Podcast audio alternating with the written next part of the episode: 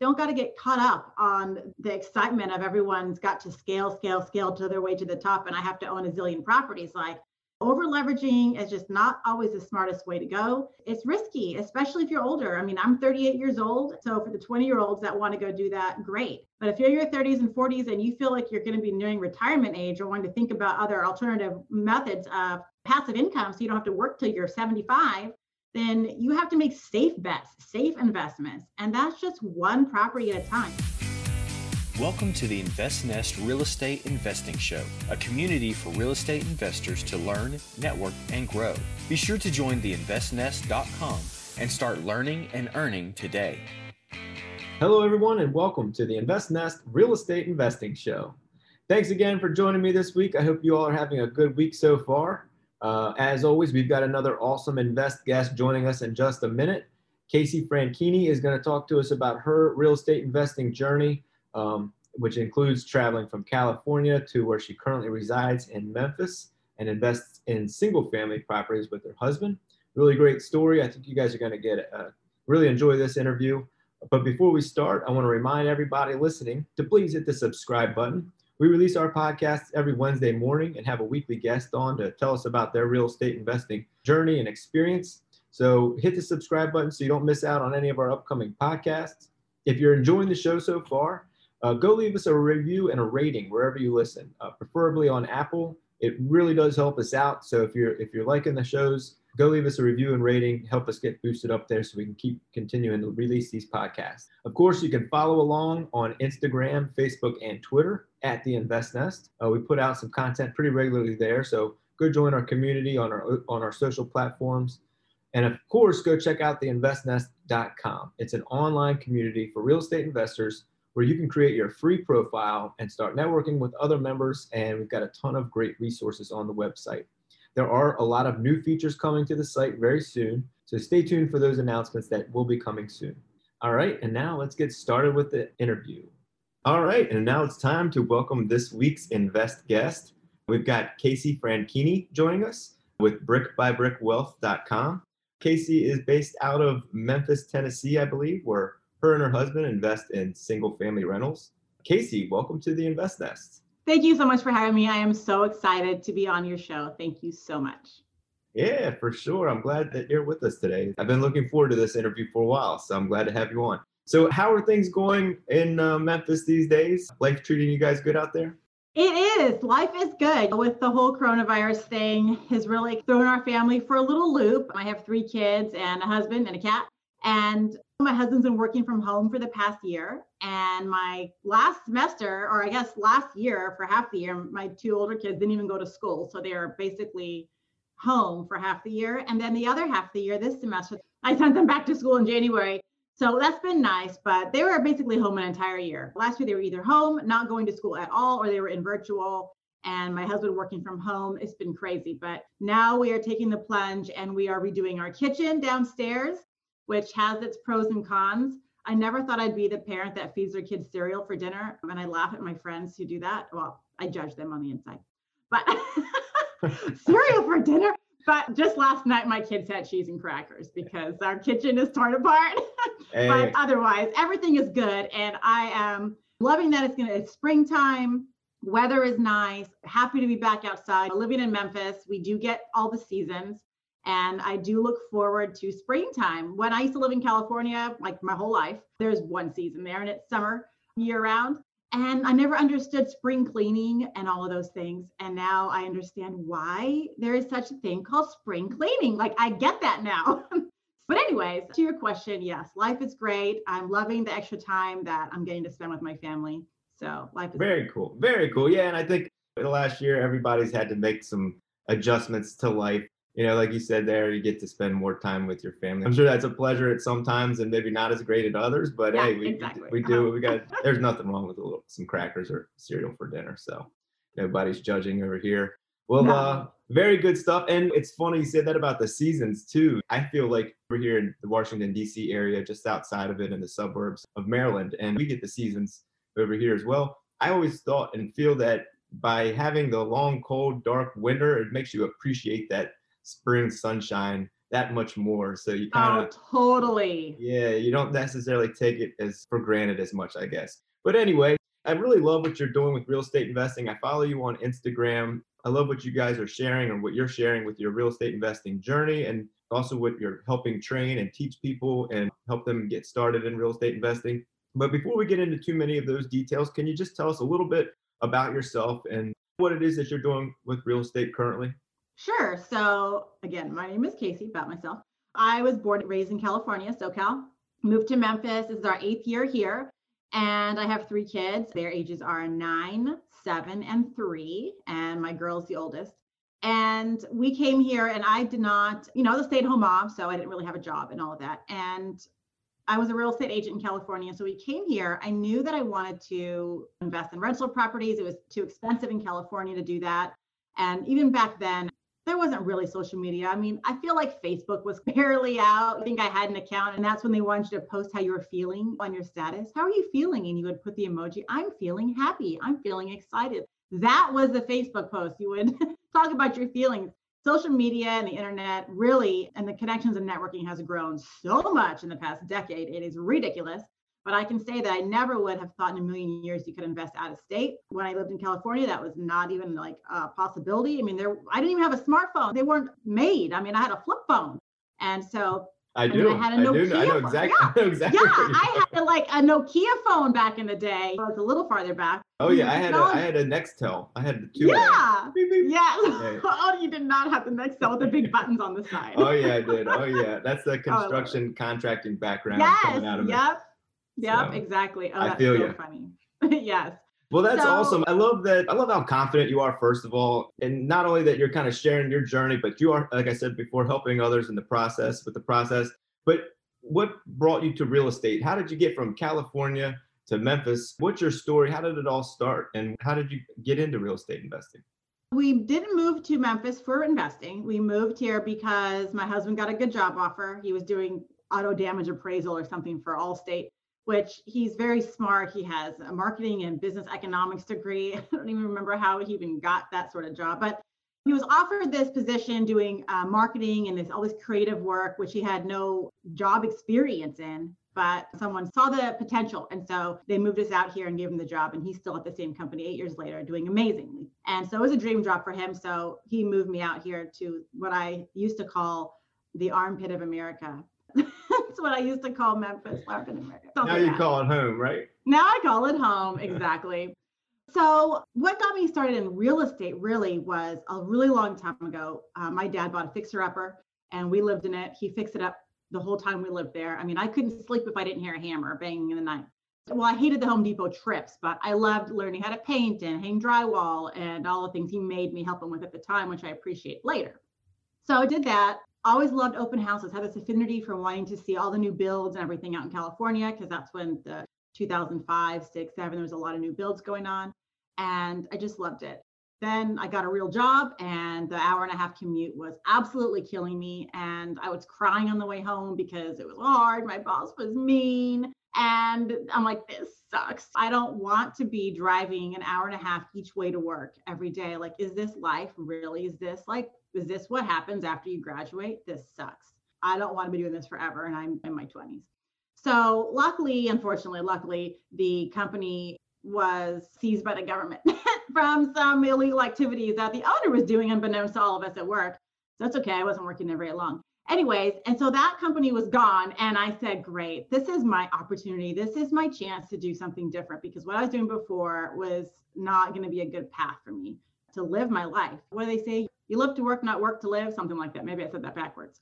So I wanted to enjoy my life. What can I do? That's fun. What do I really want in a life? And I said, well, I know I went to school and got a job and all that, but I still want a family. Like I still want to get married, still want that wedding. I still want to have kids.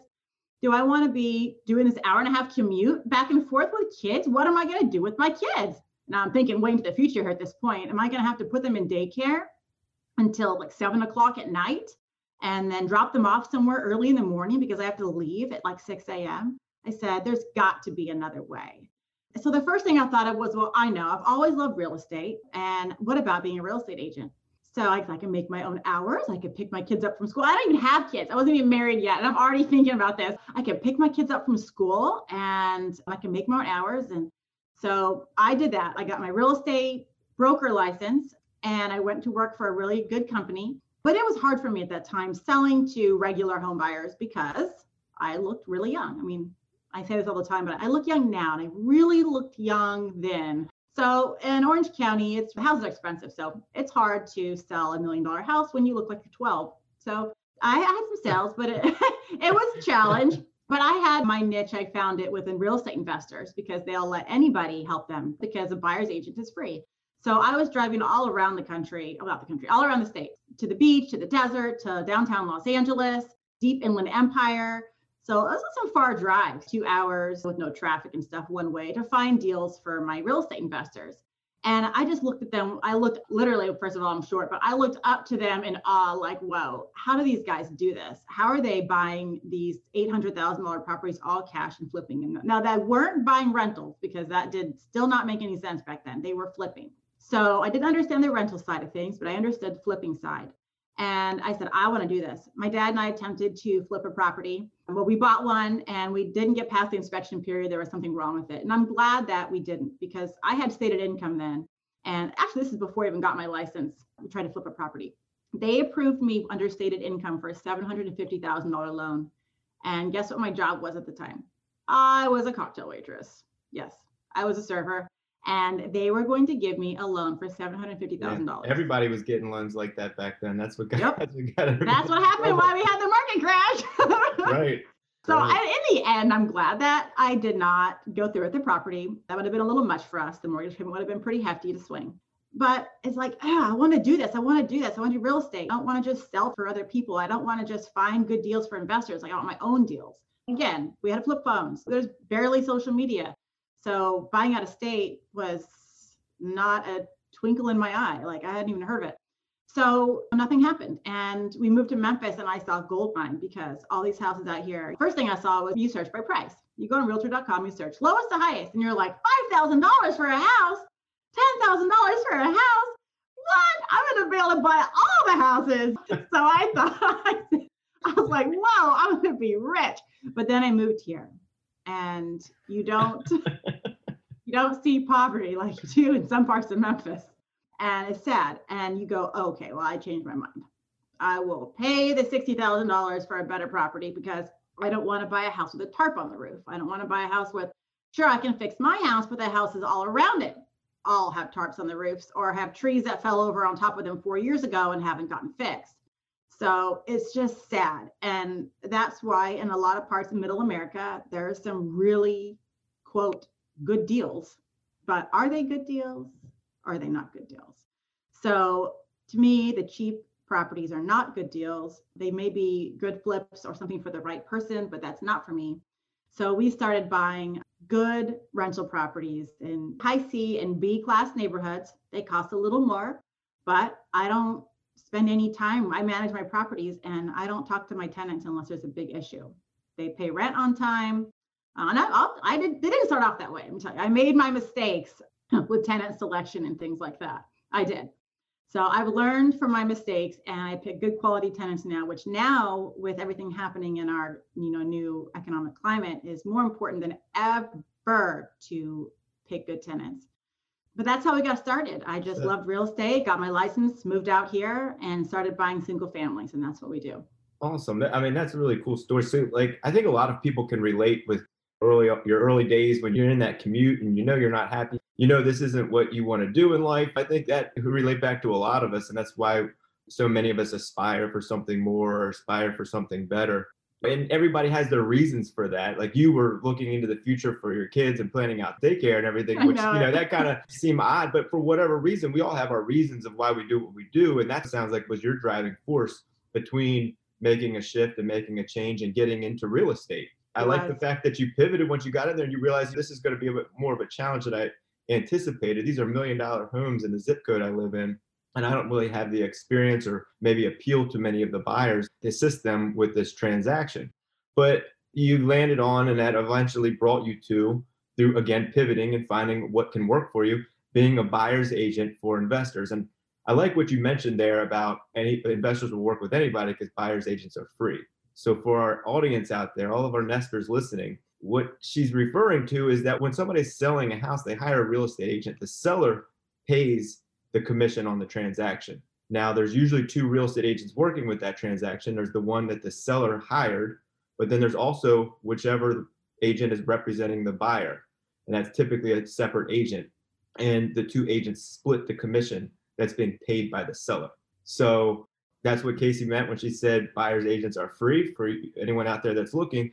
Now, finding a good buyer's agent for an investor could be a challenge in its own right because a lot of times agents don't necessarily like to work with investors if that means them having to make multiple offers over and over and over again, knowing that they're low or knowing that they're unlikely to get them. And that's really what it takes as an investor a lot of times is just to keep making offers. So finding the right one, not only that's willing to put the work in, but also can help you knowing the market and knowing the investing market, which is key because they'll help you with ARV and rent estimations and all that good stuff. So it sounds like you learned a lot by being a buyer's agent for investors. That's what seems like introduced you to the whole game. What, I guess, when you found yourself in Memphis, starting over, you're in this new city. I imagine you don't really know too many people. At this point, I don't know where you guys are in your family, if you have a job at this point, but what spurred you or what gave you the confidence, I guess, to go out and start investing in real estate and buying your first property? Well, at first I thought I knew everything because I was a real estate agent and worked with investors who did flips and I found them good deals. So I knew what a good deal looked like. I understood rehab costs and I knew how much properties would cost to fix up. My husband and I, before we moved here, we fixed up the house we lived in, which was my husband's grandpa's house. And we fixed up other houses since we've moved here. Well, we do all our own rehabs, plus we've done a few other people's houses as well. But before even that, we understood rehab costs. I've been around it my whole life. I understood buying, selling. I knew how to negotiate. So I thought, I got this, right? So I said, well, who am I going to use? I still need an agent because I'm not licensed out here. So I can't go open the doors and write my own contracts. So I didn't knew, I, you're right, I knew nobody. We didn't know a single soul. So the listing agent who sold me my house here, my primary residence, I remembered, I don't even know how I heard that they owned rentals. Maybe my agent told me, I'm not sure but I knew that they owned rental properties. So a couple years later, when we are ready to buy rental properties, I called up the listing agent who listed my house. She didn't even really know me. And I said, Hey, I don't know if you remember me, but you're the listing agent for this house that I bought over here. And she's like, Oh, yeah, I remember that house, whatever. And I was like, Well, I remember hearing that you own rental properties. And I was wondering if you would help me get my first rental property. She's like, Well, actually, my husband does that. I take care of the residential side of real estate just like buying for regular homeowners. And I said, oh, okay, great. So she put me in contact with him. And he was just like how I am now. Love to talk about real estate, love to share all the money that he's made, love to share how it's changed his life, love to share how just one property can make all the difference in the quality of your life now and in the future. And he was loving it, just wanted to help me. So he became my mentor. And without him for helping me through our first two properties, I probably wouldn't have pulled the trigger and done anything, even though I thought I knew it all.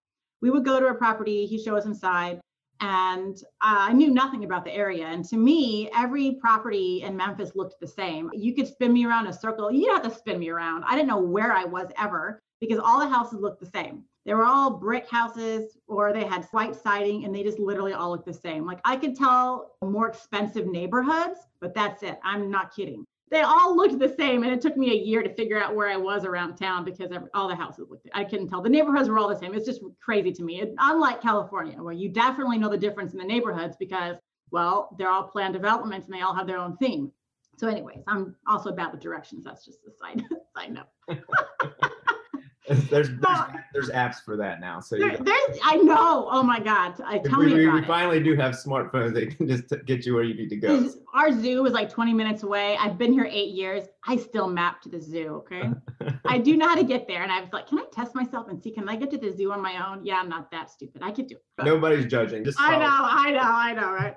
So anyway, so he helps me through my first couple deals. And the part that he helps me with is saying, look, Casey, this is a good deal. Stop nickel and diming the seller over $2,000. Like, I'm like, but that's a lot of money. He's like, it's not a lot of money. $2,000 is not a lot of money in the scheme of things. And if you lose this good property over $2,000, You'll never forget this that you lost this deal over two grand. He said, So just suck it up, let the seller win the two grand and buy the property. This is a good cash flowing deal.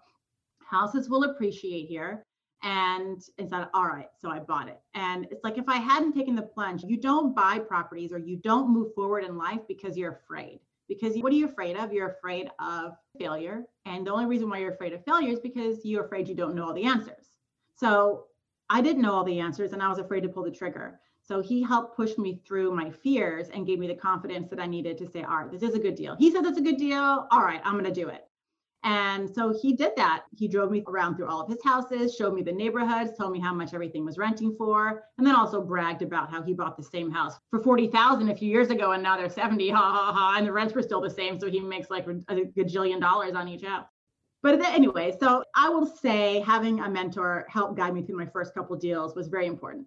Gave me the confidence that I lacked in the area of rentals because I understood investment, I understood everything about real estate, I could do contracts, but I didn't understand the rental market and I was afraid, well, what if this house doesn't rent for what I think it's going to rent for? What if I'm estimating it wrong? And now I'm screwed for however long until I can sell the property and get my money back because I made a mistake.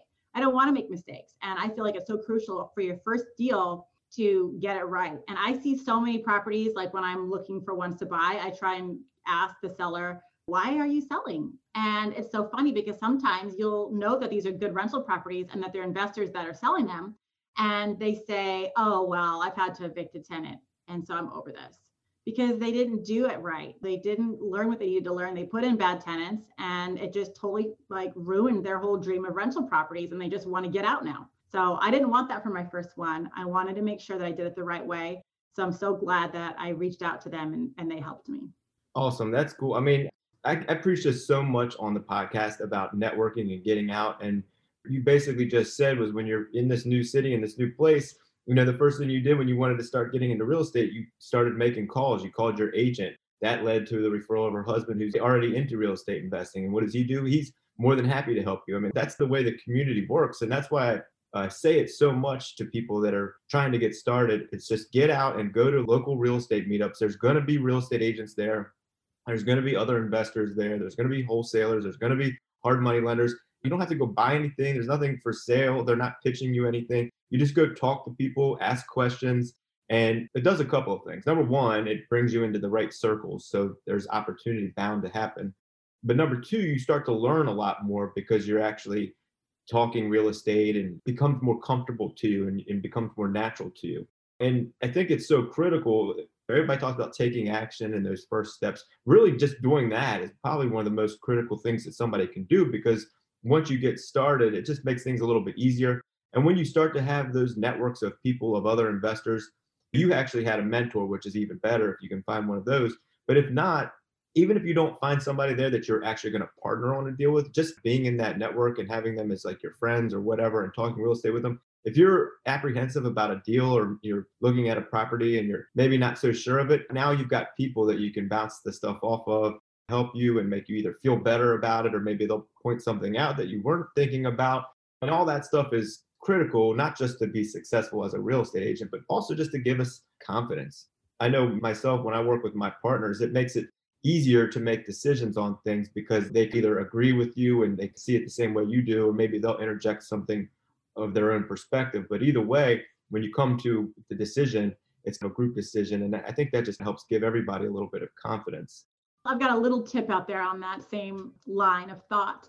For everyone that's listening that has not joined any investor group or doesn't have a network, you can go to nationalreia.org and you can find a local real estate investor chapter near you. Or I would recommend near where you want to invest. So if you live in California, I mean, I wouldn't really recommend joining one in California. If you want to invest in Indiana, I would go join one over there. And the benefits of that are just immense. I mean, yes, every chapter is different. And yeah, they cost money to join, but they're not very expensive. At least mine's not. I mean, it's 200 a year, but it's way worth it.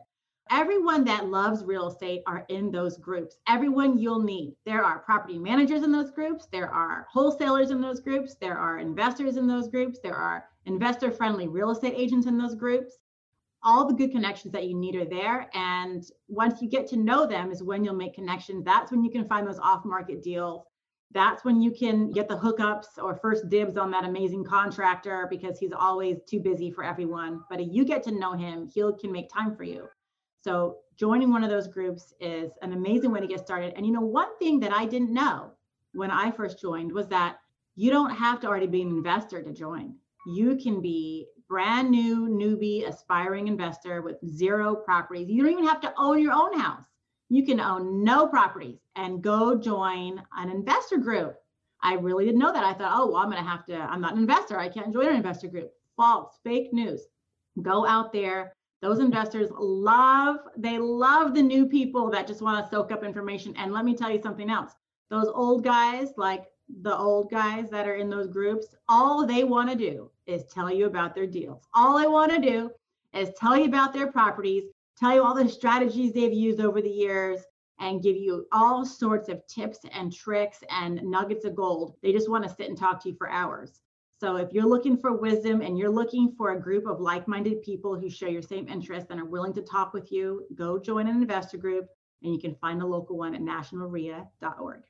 I'm not news. a professional spokesperson for them. Fake news. That's one to say.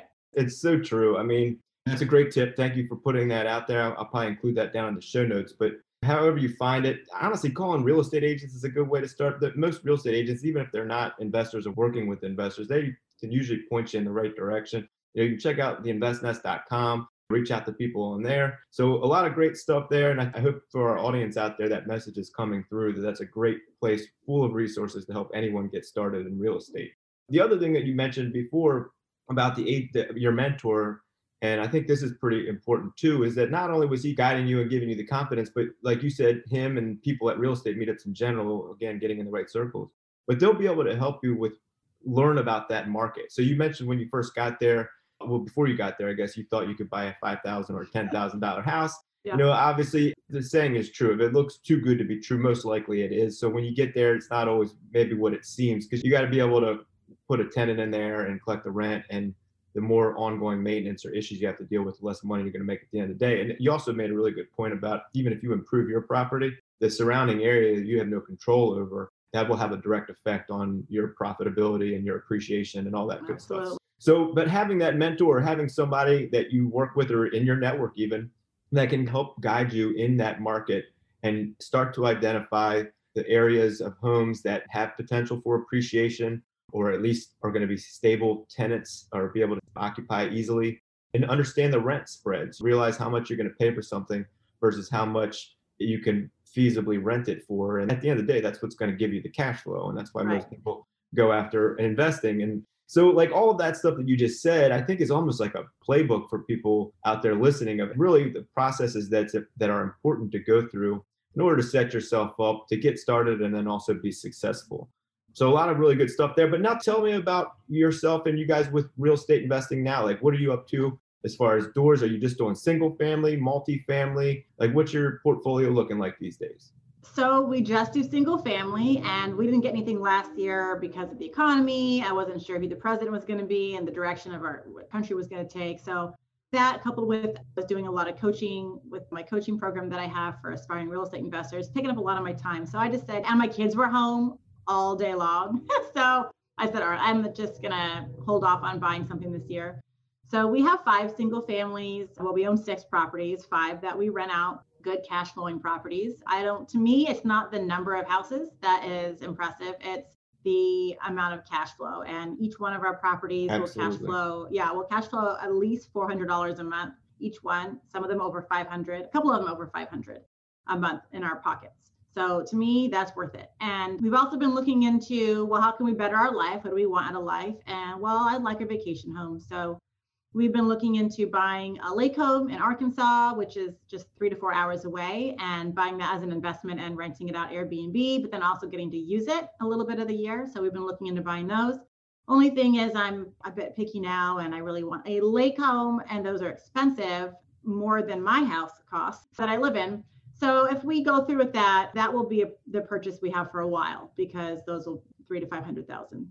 So we're working on that. And if we don't find anything or whatever, there's a lot of rules and regulations that are being imposed throughout the country in different cities about Airbnbs. And there's licensing fees now, and you have to have a business license. So there's some issues in the area we're wanting to buy in that are just now starting, and there might be a, a moratorium on passing out business licenses until the end of the year. So if we don't find anything in the next couple weeks, then we're just going to have to wait because I'm not going to buy a house and then have to hold it for six months and pay the mortgage on it because I can't rent it out until I get my business license. So that might put on hold. And if, if we can't buy anything there, then we might just go buy some single families around here. But again, prices have gone up significantly, and where Memphis is still a really good area to invest, I'm still like, well, I bought that house on the street for 90,000. Now you're telling me it's 200? No. so I'm still in that mindset, which is terrible. So I've learned a lot of different markets from working with my students, and some other states are very appealing to me um, right now. And even northern Mississippi, which is just 15, we're really close to the border. Uh, so 15 minutes away, I'm in Mississippi and 30 minutes i'm in arkansas it's cool and a couple hours i'm in missouri i mean when i lived in california and you're forever from any other state yeah. well that's cool. You're central to yeah. a lot of different markets. Yeah we are. But there's some really good low crime areas that i am considering for single family properties in northern mississippi. So i've also been in touch with a lot of wholesalers. Who made a few all cash offers on properties even in my own neighborhood. Um, and that's the other thing too. There's we live in a neighborhood now where the older people are moving out. They're going to retirement homes and they bought their houses new in the 60s and now they're leaving. So there are three houses that I know that are going up for sale. And I was like, they'd make amazing rentals. I hate to buy your you know, rental in your own neighborhood, but oh my gosh, I mean, I would make a thousand dollars a month cash flow. I'm not even kidding. But they're literally on my street and on my best friend's street. So I just having a hard time swallowing the fact that I might know my tenants. So those properties are probably going to be out. And I will not be having fire pits in the front yard um, with my Trulies in the summertime with my tenants. Like that's not going to happen. So you got you are you're self managing that. Yes, yeah, we manage our own for sure. It's so uh, I say to say so easy, but when you put good tenants in place and you have good practices and you get through the humps that comes with doing it the first time, it really runs on autopilot. It's easy and I don't have any problems. My husband does all the maintenance work. We have picked up this guy named Chuck. He's like our handyman we've sent him out to do a couple little things because it's like woohoo like now that we cash flow from our properties we feel a little rich and we're like yeah now we can send some guy to go fix that leak you know? We'll have to have blake go. So it's kind of neat. I will say the cool thing about real estate and rental properties is that this mode of investing this is not putting money away in your ira this is not putting money and saving it in stocks or your 401k where you don't get to see any returns until you retire. This is immediate gratification, you guys, immediate gratification, plus long term wealth and benefits as well. So, yeah, I am investing my twenty or thirty thousand dollars of my hard-earned money into a down payment on a property. I'm not losing the money; it's still there. Not only that, my tenants are paying for everything, right? Or otherwise, you wouldn't make any money. They pay for it all. Plus, I get 4,500 bucks in my hand every month to go do my hair, get my nails done, which I do neither of those things. But my point is that you get instant gratification. You get to see your reward right away. You get to have cash in hand every single month. And what we do with that cash is we save it into a bank account. All the repairs are paid from that cash flow and all of that. And when we have a significant amount, we'll go buy another property. So it's great if you guys are thinking about investing in rentals. It yeah. really is the way to go because it's you know immediate gratification of I get money now and you get money in the future. I mean, it's just a win all the way around. Yeah, I mean, absolutely. And like you said, the balance sheet side of things, you're talking about the cash flow and the fact that they're paying all the bills and paying the mortgage down and putting some money into your account every month. But your net worth. You just mentioned how you were buying these houses for 90, now they're 200. Yeah. You know, that's that whole appreciation play on top of the principal pay down that you're getting by the tenant paying the mortgage each month, that principal pay down. Well, now that's not always going to happen necessarily. The real estate market cycles and we're in different cycles right now. And in every individual market has its own cycle as well, depending on many different factors. But if you do catch the cycle at the right time, or if you're in that right buying opportunity, and then things appreciate heavily like they have over the past year, you get that big equity kicker. And that's a big deal. Like that's really where the difference starts to come in from building wealth, like you say, brick by brick. So yeah, exactly. Um, that's definitely so it.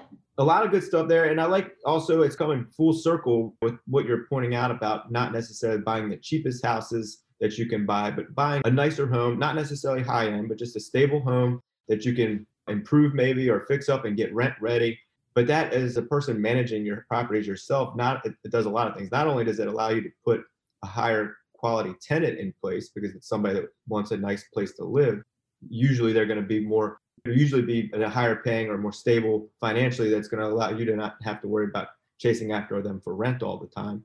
But then on top of all that, you have less maintenance issues to worry about as a whole. Now there's still maintenance obviously, but if you've got a decent property and you put a little bit of money into it and you put the money in the right places, that's really going to save you money and time and headaches in the long run, which sounds like to bring it all back, like I said earlier, that's where you've gotten to now. You took some, learned some lessons along the way, but now you've got your nice performing portfolio.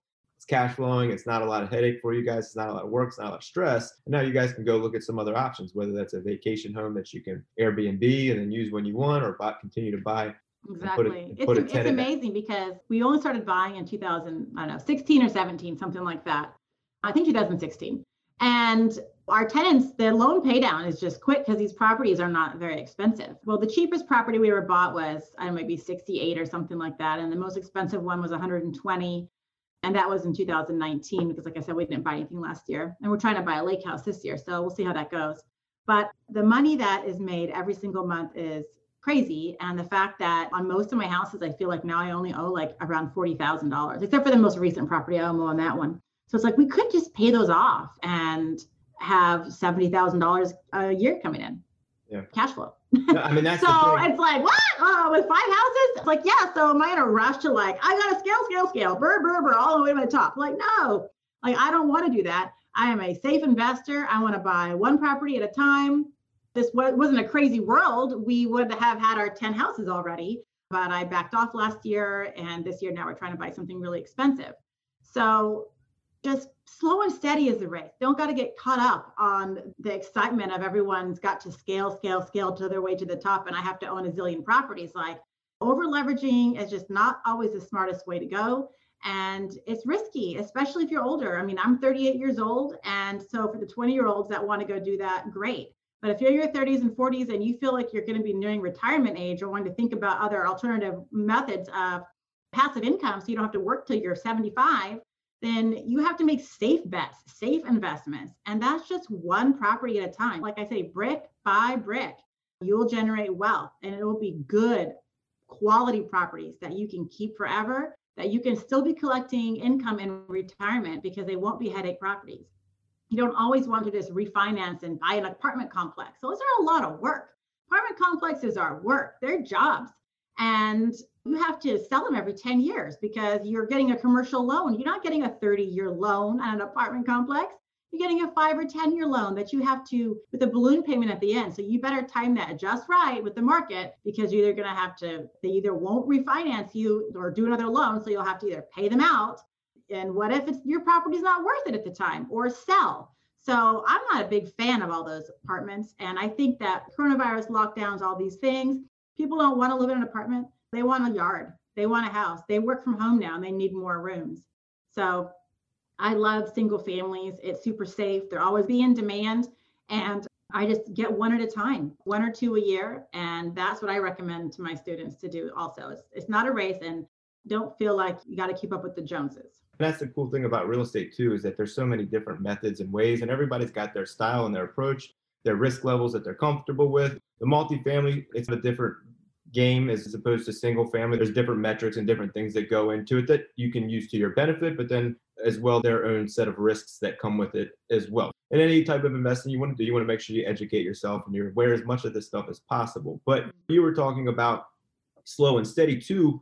I think is is important because as you mentioned before, you you get that instant gratification. As soon as you buy a rental property and it's cash flowing, you're going to start realizing the benefits, and that gets you that taste and really get you motivated and get you moving on usually to more. But it is a longer term play, but it doesn't take that long either. Like you said, a few years go by and you already realize how much the principal pay down on your loans are. You've gotten the equity kicker because of appreciation on top of all that. But now that gives you options. You guys could, like you said, push all the cash flow to the mortgages so that you're basically debt free on the properties, or you could refinance them if you wanted to, pull a little bit of money out. You don't have to over leverage, but you could get a balance of, of leverage in there, then take that cash and go buy another property if you wanted to. The point is, is that once you get started and as you're going through this process, you don't really realize it, but you're building all of these benefits. And a lot of that has to do with, again, the balance sheet side of things over time that are going to give you options to do so much more. That's what I was talking about before about where the wealth really starts to kick in and make a difference. It's all on the balance sheet more so than necessarily just the profit and loss or your cash flow. But anyways, a lot of great stuff there. Casey, now it's time for our segment, Advice from Our Invest Guest. So right. it's going to be three questions I ask our guest each week, and we're going to kick it off with question number one. What is one thing you can recommend to our listeners out there that maybe have not started investing yet that they could get up and go out and do right now to help get them on their way? The first thing I would say, and I say this to every single person, is have you talked to a loan officer? Because you might want to invest in all sorts of things. You might have these grandiose, wonderful, just amazing ideas, but you are limited by what you're capable of. And yeah, there's other ways, but first let's find out what you're capable of now. What can you get now? So I would say the first thing, if you're listening to this podcast, you're listening to, you're on Instagram, you're following real estate investors, all those things, but you don't know where you stand financially. Well, you're putting yourself behind a lot of people because you might go talk to a loan officer, get pre qualified, just a talk over the phone, not giving any documents or anything or running credit. And finding out that, oh, your debt to income ratio is too high because you bought that car so now you know that if you want to qualify for $200,000 that you have to pay down some debt or your credit score is too bad and you need to work on your credit score. Those are things you can be working on right now. Let's say you're not ready to buy anything until the end of the year. You can work on those things right now to get yourself ready for the end of the year to buy something. So if you're thinking about buying something but you don't know where you stand financially, you need to pick up a phone and talk to a loan officer. Absolutely. And that's a great point because I think some people get afraid of doing that because they're afraid of what they're going to hear. But what it does is it arms you with information because whether you're going to get qualified or you're not going to get qualified, but they're going to be able to tell you if you're not qualified what you need to do, what you need to exactly. work on. And that's so what it, you ask. Yeah. Yeah. And that's a good self check. So I think the principle of what your advice is here is to start with like looking at yourself and doing a self check just to see where you stand, not to see if you live up to the standard or anything like that, but just find out where you are with things so that you know what to work on and or where you need to improve or what have you. You also mentioned there are other options. There's definitely that's another thing about real estate that I think people get so inspired by is that you can get creative with financing and there's nothing wrong with that if you do it in a safe way and a smart way. But if you don't necessarily need to rely on that also, you might not have to, but you're not going to know that if you don't start with getting a pre-qualification or finding out where you stand as far as a loan. So great advice. Question number two, looking back, what's one thing that you might do differently if you were to start back over again? Wow. If I were to start back over, the things that I do regret not having done is buying those rental properties in Fontana in California back in 2010. When I was a real estate agent, like I said, my husband and I were wanting to buy rental properties, but California didn't make sense. So I drove, we drove far out to find some places. And there were properties in Fontana that were $165,000, $170,000, $145,000. They're worth 450 today. But then they weren't. And I did the math at the time and I would have made money. I would have cash flowed. And I, it's so funny because I totally forgot we even made all those offers until I went through an old box in the attic uh, not too long ago. And I found at least 30 to 40 offers, 30 to 40 offers that I wrote for Blake and I to buy properties at. But we had countered on some, but never went through. We could have totally gone through on some of those. Why didn't we? Because we were scared we were afraid to take a risk because it's a lot of money. It's a lot of money down, especially when you're in your 20s. It might be most all that you have. So I would say, especially if you're young, just take the risk. Just do it. When you get older, you'll make a lot more money and you will look back and say, wow, that $20,000 was nothing. That's nothing. So it might be a lot now. A thousand might be a lot now, but in the future, in the scheme of things, it's not a lot of money. So take the risk. It feels good to you and the numbers look right, the only way that you'll ever progress in your life is to get out of your comfort zone and do something different and take a little bit of risk. So yeah. I wish I would have just taken the risk and just done it. Yeah, and I think that's really what goes back to why a lot of people don't get started or have a hard time getting started.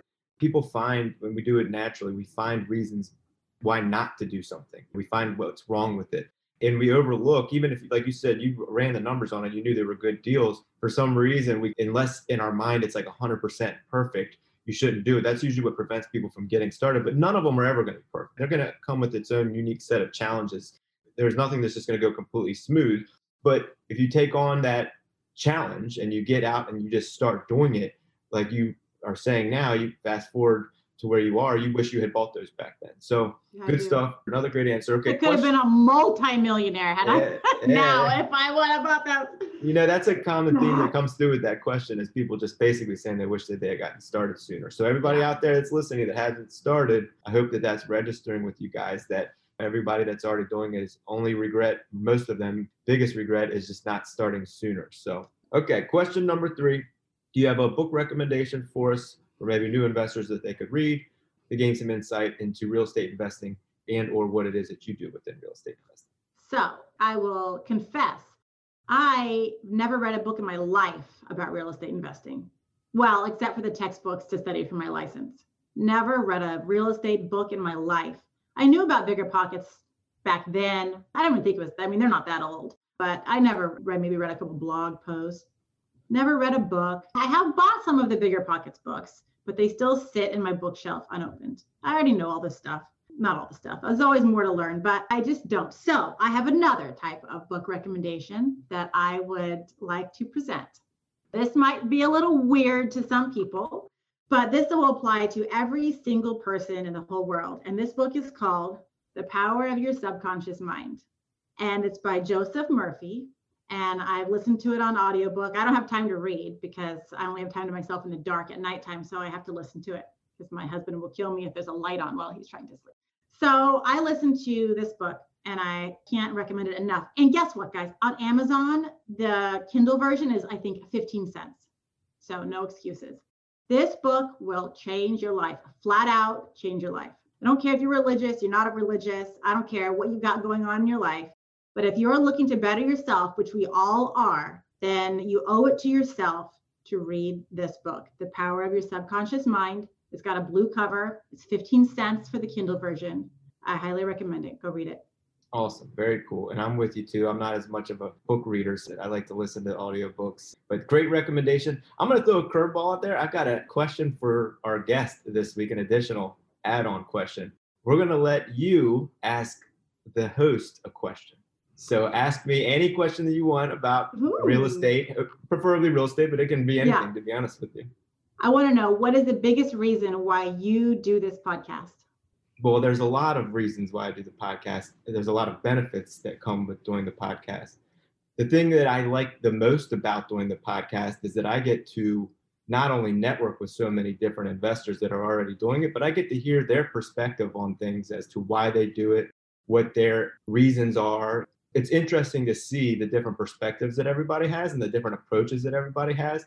And I guess from the outside looking in, or person that gets to ask the questions, I get to see it from so many different angles, but it ends up painting a broader picture for myself and opens my mind up to a lot of different things that maybe I don't considered otherwise. So I think that's probably the part that I enjoy the most and getting to, to speak with great guests and other investors Sure. like yourself, but the networking that comes with it, but really just seeing the different approach people take and the reasons why they do what they do. It's really insightful for myself. So I get a lot out of it. Everyone's got their own opinions, don't they? That's right. Great question too, by the way. I put you on the spot there, and you, Yeah. uh, you recovered quickly. So very cool, very cool. Well, Casey, this has been a lot of fun. Before I let you go, can you let our audience know how they can connect with you or find out more about you and what you're doing? And I know you do a lot of training and you offer a mm-hmm. lot of information to people out there that are trying to learn more about this stuff. Where can people connect with you and find out more? Sure. So you can always find me on Instagram. It's at Brick by Brick Wealth. On my website too, it's brickbybrickwealth.com. And you can find on my bio link or even on my website, I have a free seven day email course and it's geared towards aspiring real estate investors. If you're thinking about rental properties, you're not sure like what it all entails or if that's for you. It's a great intro to rental properties. It shows you all the benefits that you get from rentals. It will teach you the formula for finding your FINE number to find out how many rentals you need to own before you can reach retirement or have that number in mind that you need to live off of. So I would highly recommend going to that, get a lot of good feedback on that. And then if you're ready to take the plunge, you have your down payment saved and you're just scared because you know nothing, I have a really amazing one-on-one coaching and course program. So you can DM me for details and pricing on that. Awesome. I hope everybody caught that. All of our nesters out there, they're just getting started. Casey is offering a free seven day course. I'll include those links in the show notes below so everybody can easily get a hold of Casey and find out more about that course and hopefully go sign up. So go check it out, you guys. Casey is doing some awesome things. Her Instagram page is great. She shares a lot of information for free there as well. And then on her website, you can find her training and courses. But uh, definitely go take advantage of that free seven day course. And again, I'll have those links down in the show notes below. Casey, this has been awesome. I really liked hearing your perspective of real estate investing and your story and what it is you guys do. So thank you so much for coming on with me today. And I wish you and your husband and your family the best of luck in uh, 2021 and beyond. Thank you, Travis. It was my pleasure. And I also want to thank, as always, all of you listeners out there for tuning in again this week. I really do appreciate it. Uh, I hope you guys enjoyed that interview with Casey as much as I did. That was a ton of fun. Casey is a ball of energy and super enthusiastic, which is just awesome. But go check her out on Instagram and check out her webpage. She is doing a lot of great things with real estate investing and she's sharing all of that stuff on her platforms. And uh, not only that, but she's also offering support and help to anyone that's looking for that. So go take advantage of what Casey's offering. And again, I'll have those links down in the show notes below. All right, everyone. I want to thank you all for tuning in. I hope you guys have a great rest of the week. As always, I'm your host, Travis Murphy, and we'll see you next time on the Invest Nest Real Estate Investing Show. Thank you for joining us on the InvestNest Real Estate Investing Show. Be sure to join the investnest.com and start learning and earning today.